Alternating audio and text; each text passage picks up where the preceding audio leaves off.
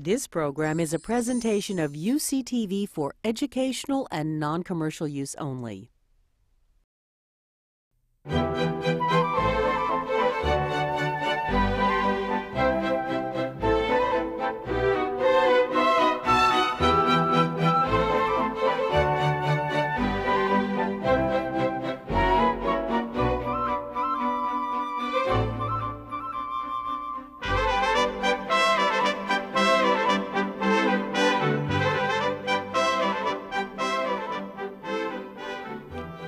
This is one of an ongoing lecture series on journalism sponsored by the Press Enterprise, California's complete quality Inland Empire newspaper. Shortly before I left my job as curator of the Nieman Journalism Fellowships at Harvard last year, the uh, Virginia Press Association invited me to deliver a talk about the future of journalism, specifically they asked me to talk about how journalism could compete in the mixed media world of cyberspace. Mother Nature defeated technology, and I was unable to deliver the speech. Uh, fittingly, it was fog that defeated technology. I say fittingly because most thinking about the future of journalism seemed pretty foggy as well. And now a decade of infatuation with all manner of dot coms and e things is lifting a little bit, and the outlines of journalism's future don't seem quite so obscure.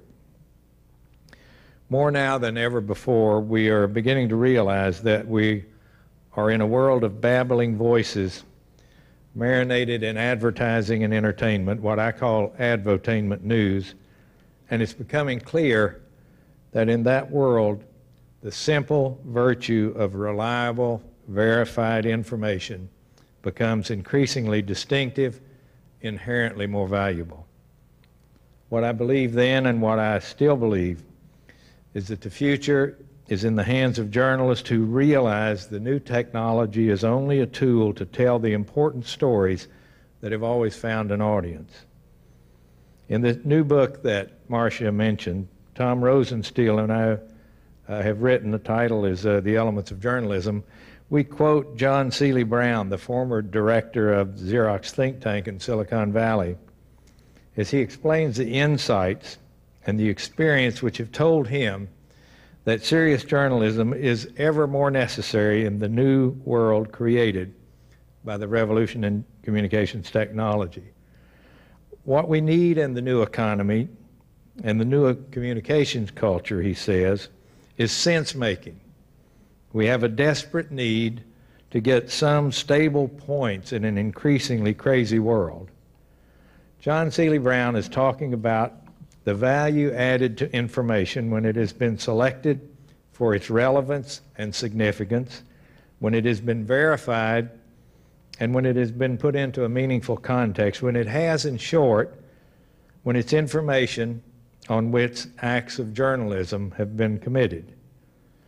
Far from being made obsolete by the new competitive atmosphere, the principles of journalism forged over three centuries are precisely the values most needed in a world awash in an ever expanded, expanding information, information in new and distracting forms.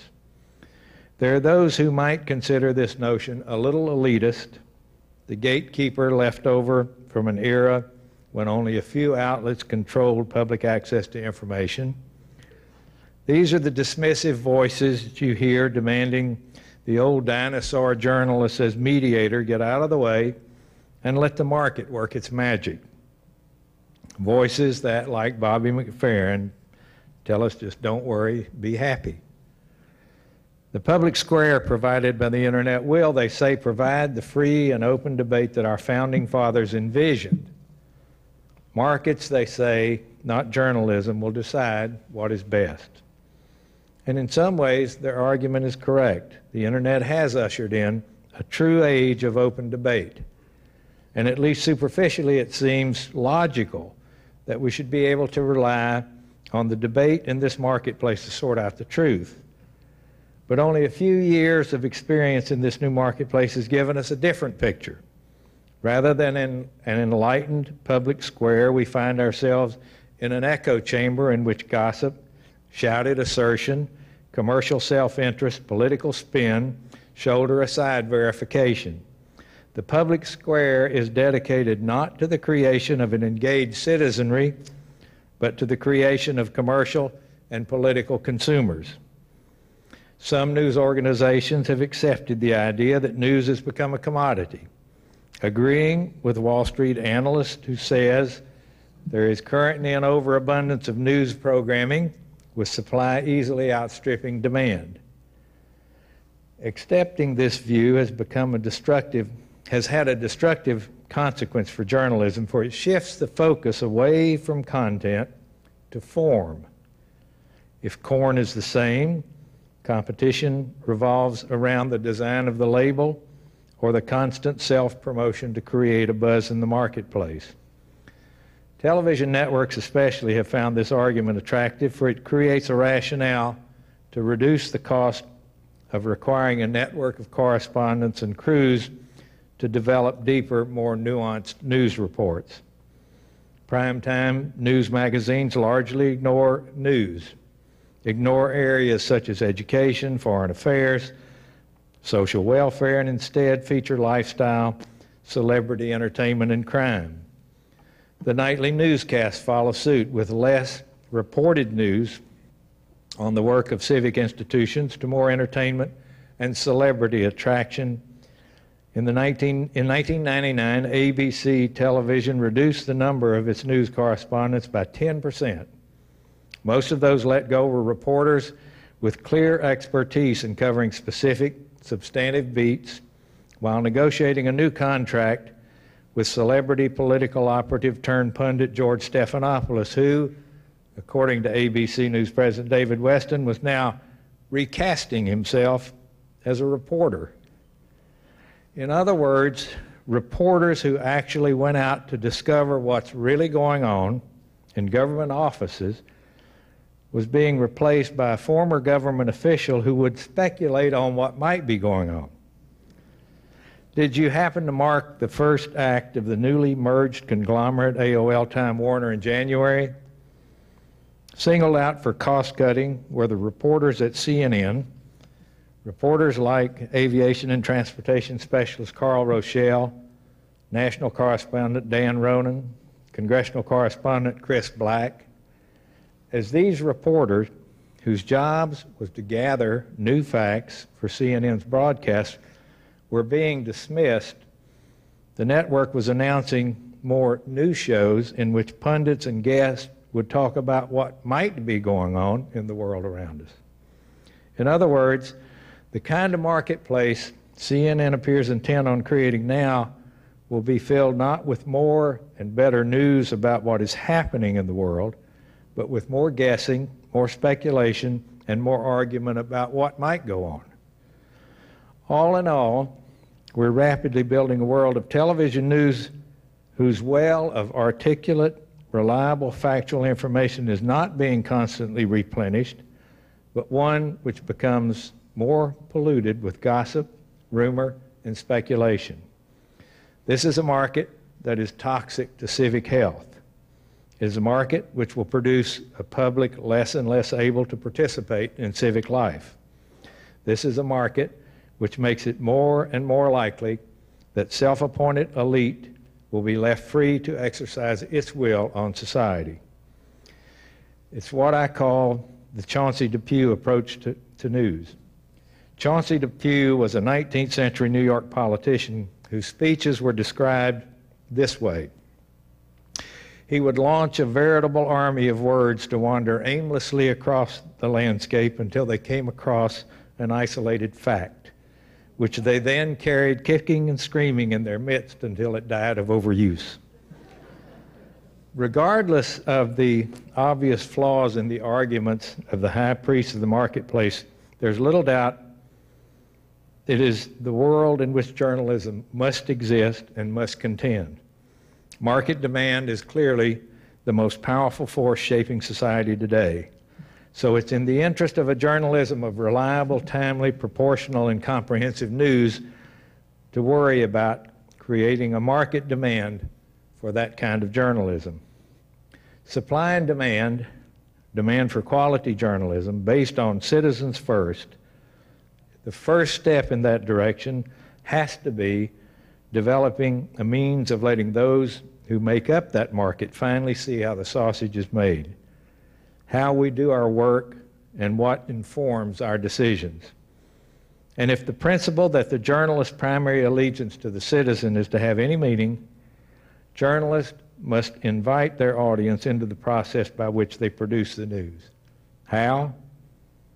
By taking pains to make themselves and their work as transparent as they insist on making the people and the institutions of power that they cover. This sort of approach invites the audience to judge the principles by which the journalists do their work and to compare this with the other choices available. Most importantly, it gives the public an opportunity to begin to distinguish journalism from gossip, propaganda, or other self interested information. In this sense, citizens would bear some responsibility for the news they get. But the way journalists design their work to engage the public, not only in the content, but in providing them an understanding of the principles by which their work is done, will determine whether or not the public can become a force for good, good journalism. The first step in recovering the ground lost as we thrashed around in the fog comes from the understanding of what a growing group of market research people are coming to. The real goal is to learn more about the audience lives, not their media preferences, which is a destructively limiting process.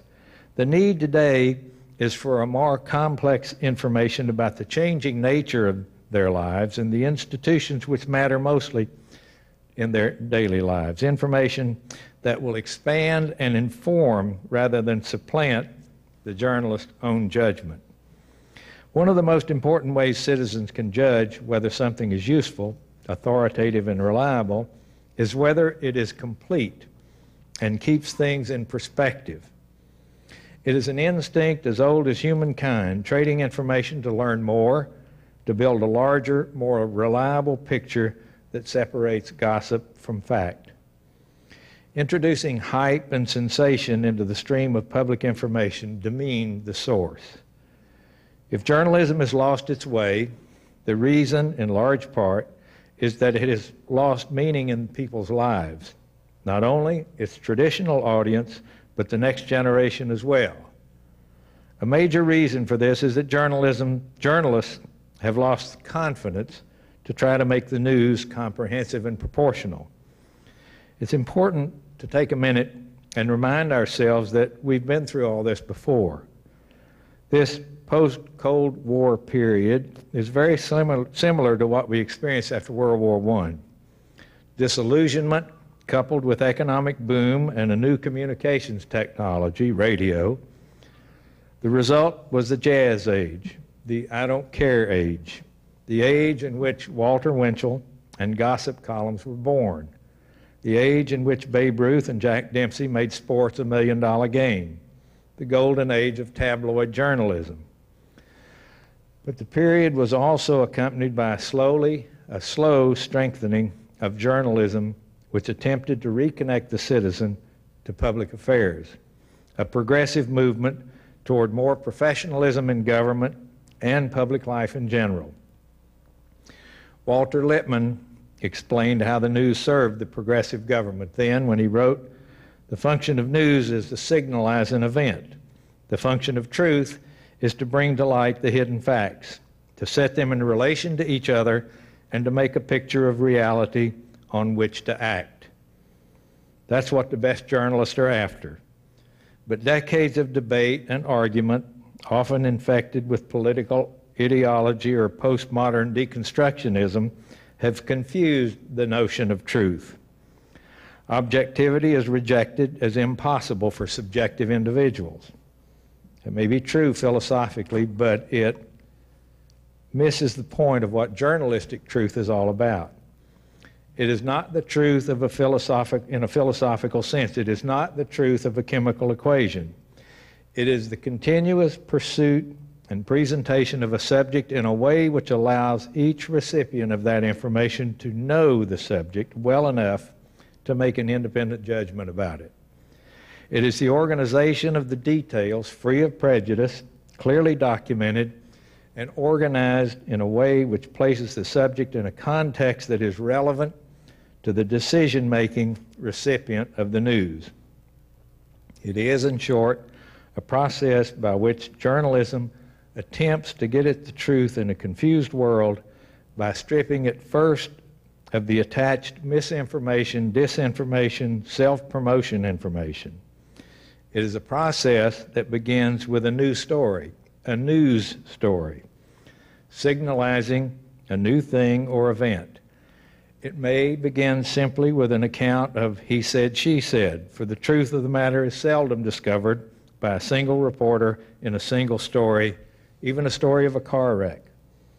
The time and place of the accident, the damage done, types of vehicles, arrests, unusual weather, road conditions, all of these facts can be recorded in the first story. But the factors which would provide a more meaningful truth such as responsibility for the accident, would emerge only later, maybe in a trial in court. So, journalistic truth is a continuing journey toward understanding, a process of refinement by which we navigate in a world that can be frightening or rewarding, depending on how well we understand it. And because it is a process of refinement, we cannot often count on single articles on complex subjects like welfare reform and ever hope to achieve a useful understanding. This notion of journalistic truth is like learning, and it grows as a stalagmite might in a cave, drop by drop over time. Thomas Griffith, a senior editor for Time magazine, wrote as good a description of journalism as any I know in an article entitled The Pursuit of Journalism in the 1959 issue of Nieman Reports. Journalism is, he wrote, in fact, history on the run. It is history written in time to be acted upon, and thereby not only recording events, but at times influencing events. Journalism is also recording history while the facts are not all in. Why do journalists miss all this history? Lack of communications is one reason. Journalists are usually self taught, learned by trial and error, or secondarily by borrowing ideas from their peers. After, educa- after educational psychologist William Damon of Stanford University and Howard Gardner at Harvard studied journalists for several years, one of the most striking impressions they report was the degree which, compared with other industries, journalists failed to communicate the lessons one generation to the next. Not only was the apprentice, has the apprenticeship system broken down, little or nothing has replaced it. Excuse me. Hairdressers, they say, have more continuing education than journalists do. So now we're in the new century. And just as we have yet to solve the problem of race, which W.E.B. Du Bois saw as American society's 20th century challenge, journalists have yet to solve the problem of financing the press completely free of self interested ownership. In fact, at the beginning of the 21st century, we are seeing for the first time the rise of a market based journalism divorcing itself from the idea of civic responsibility. Listen to the modern media baron Rupert Murdoch talk of his new markets in Asia. Quote, Singapore is not liberal, but it is clean and free of drug addicts. Material incentives create business and a free market. People are interested more in a better material life than they are in the right to vote, close quotes. This modern publisher advocating capitalism without democracy has no meaningful precedent in the history of American journalism. And yet, there is a growing list of other examples of ownership subordinating journalism to other commercial rights. But these trends are now being challenged by journalists. On a weekend in July three years ago, a couple of dozen journalists, a group which included the likes of David Halberstam and Gwen Ifill, John Carroll, and Geneva Overholser, met at Harvard to discuss their mutual concern over the impact of the new communications technology and the economic organization of journalism which it had spawned.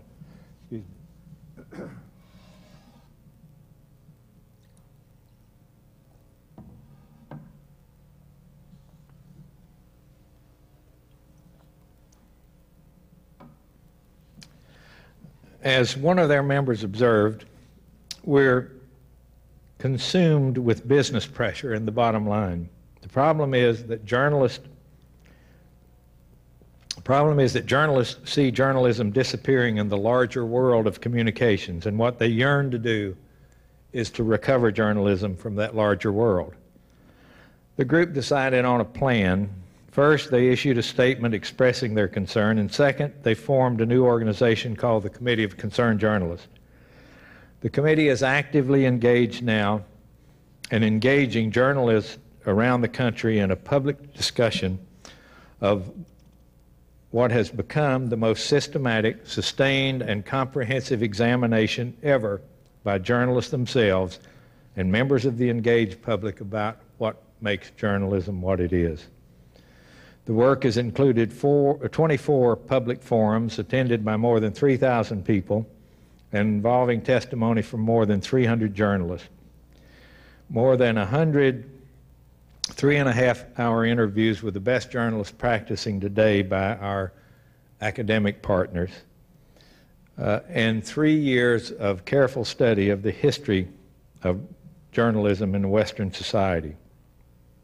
The fruits of that work form the basis of the book that Tom Rosenstiel and I have written, which in turn provides the foundation for a journalism curriculum which the committee is now taking into newsrooms around the country and we hope eventually into the boardrooms of news organizations in an effort to remind the journalists and their owners that so long as they claim the rights and protections provided by the First Amendment, their primary allegiance and obligation is to the public. A close reading of history has told us that there are certain enduring ideas about the flow of news and the role of journalism in providing it that can be identified, and that these ideas have ebbed and flowed, been misunderstood and abused, but still they are not artificial creations. The elements of journalism are forged and tempered in 300 years of experience and testing in the marketplace of competing forms of information. They stem from the function which news plays in the lives of people. First among these elements is that journalism's first obligation is to the truth. Its first loyalty is to citizens. Its essence is a discipline of verification. Its practitioners must remain independent from those they cover, and it must serve as an independent monitor of power. Not only can those who produce journalism use these principles to steer an ethical course in their work, but we ignore them at our peril. The theory of journalism, which we have inherited, formed the basis of the next journalism for a new century a journalism of sense making based on verification and fierce independence. These principles hold the only protection against the most insidious force that threatens to destroy journalism today and thus weaken democratic society the threat that the press will be subsumed inside the world of, communi- of commercialized speech. The threat that the First Amendment will no longer be a protector of the public's right to independent information, but will become instead a protection for a private commercial right. History has taught us by bloody experience what happens to societies in which the citizens act on the basis of self interested information, whether it's the propaganda of a despotic state or the edicts of a sybaritic leisure class substituting bread and circuses for sovereignty. In this context, it's interesting to notice that no less an economic thinker than James D. Wolfensohn, the president of the World Bank, agrees. In a 1999 speech to the World Press Council, Mr. Wolfensohn talked of the fundamental importance of equitable economic development to the development of democratic societies. Corruption, he said, is the largest single inhibitor of such development in the world today, and a free press is absolutely at the core of equitable development.